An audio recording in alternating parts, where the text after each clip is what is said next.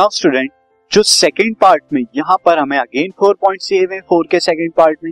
और वो पॉइंट्स हैं four comma five seven comma six four comma three and one comma two अब मैं अगेन क्या कर देता हूँ, इनकी नेमिंग करके मैं लिखता हूँ सी तो मैं यहाँ पर लिख दूँगा three four given points are four given points are इनके नेम कर देता हूँ मैं ए दे देता हूँ फोर कॉमा फाइव बी जो है वो आ जाएगा सेवन कॉमन सिक्स सी जो है हमारा ये आ जाएगा four comma three and D जो है ये आ जाएगा हमारा वन कॉमा टू अब अगेन मैं यहाँ पे निकालता हूँ तो first of all by distance formula तो यहाँ पर जो भी हम डिस्टेंस निकाल रहे हैं, वो किससे निकाल रहे हैं? डिस्टेंस फॉर्मूला से.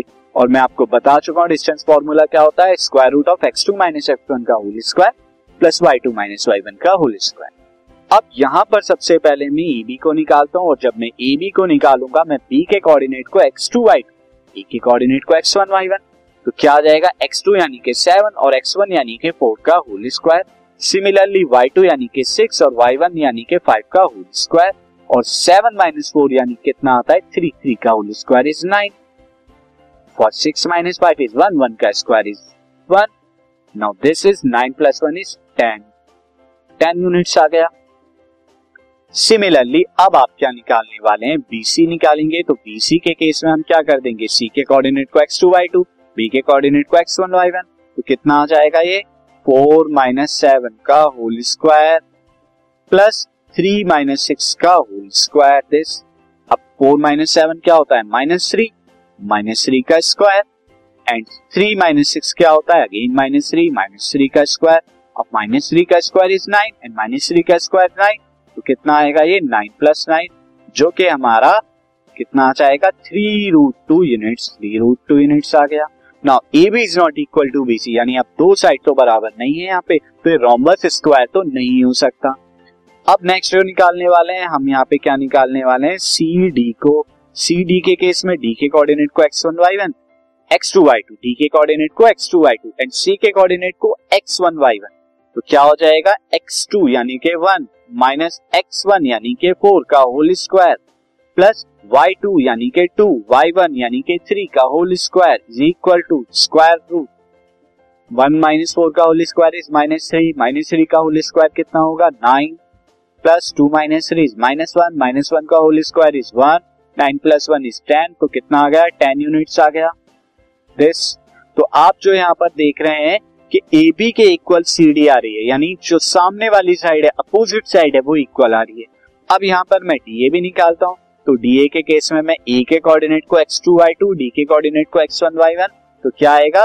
फोर माइनस वन का whole square four minus one का whole square plus Y two minus Y one यानी कि फाइव माइनस टू का whole square five minus two का होल स्क्वायर और ये दोनों क्या आ रहे हैं? Four minus one is three three का square five minus two is three three का square that is equal to three root two आएगा स्टूडेंट यहाँ पे three root two units now since आप देख सकते हैं कि A B is equal to C D दोनों के दोनों कितने ए बी और सी डी कितने के बराबर हैं? टेन यूनिट्स के बराबर. एंड साथ ही बीसी जो है, वो बीसी जो है डी ए के बराबर आ रही है. ये कितना है दोनों के दोनों? Three root two unit so opposite sides are equal so opposite pairs of side opposite pairs of sides opposite pair of sides are equal ये क्या है इक्वल है? तो opposite pair of side equal किसमें होती है? या तो रेक्टेंगल के केस में होती है, ये साइड इसके बराबर अपोजिट ये इसके बराबर, या फिर आपके किस केस में होती है? पैरेललोग्राम के केस में दिस ये साइड इसके बराबर, ये साइड इसके बराबर। अब ये कैसे पता लगेगा?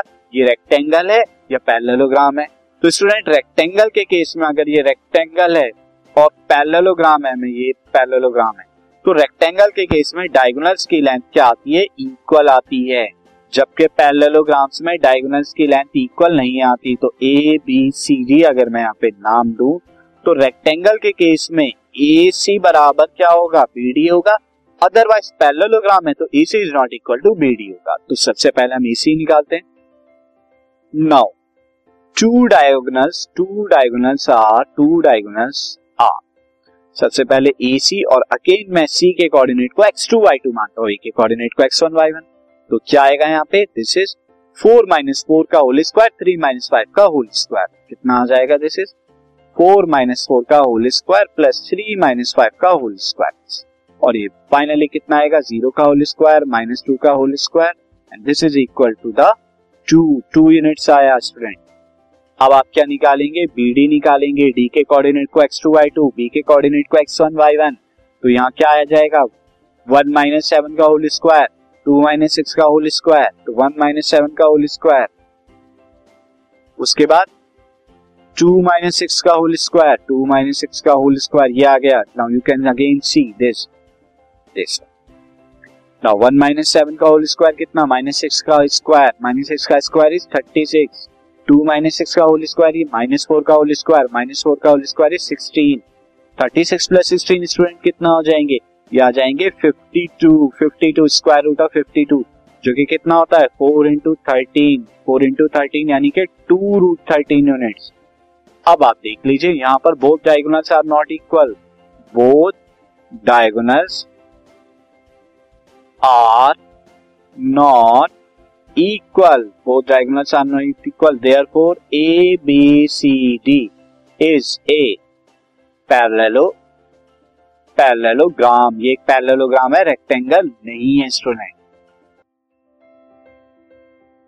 this podcast is brought you by Hubhopper Shiksha Abhiyan अगर आपको ये पॉडकास्ट पसंद आया तो प्लीज़ लाइक शेयर और सब्सक्राइब करें और वीडियो क्लासेस के लिए शिक्षा अभियान के यूट्यूब चैनल पर जाएँ।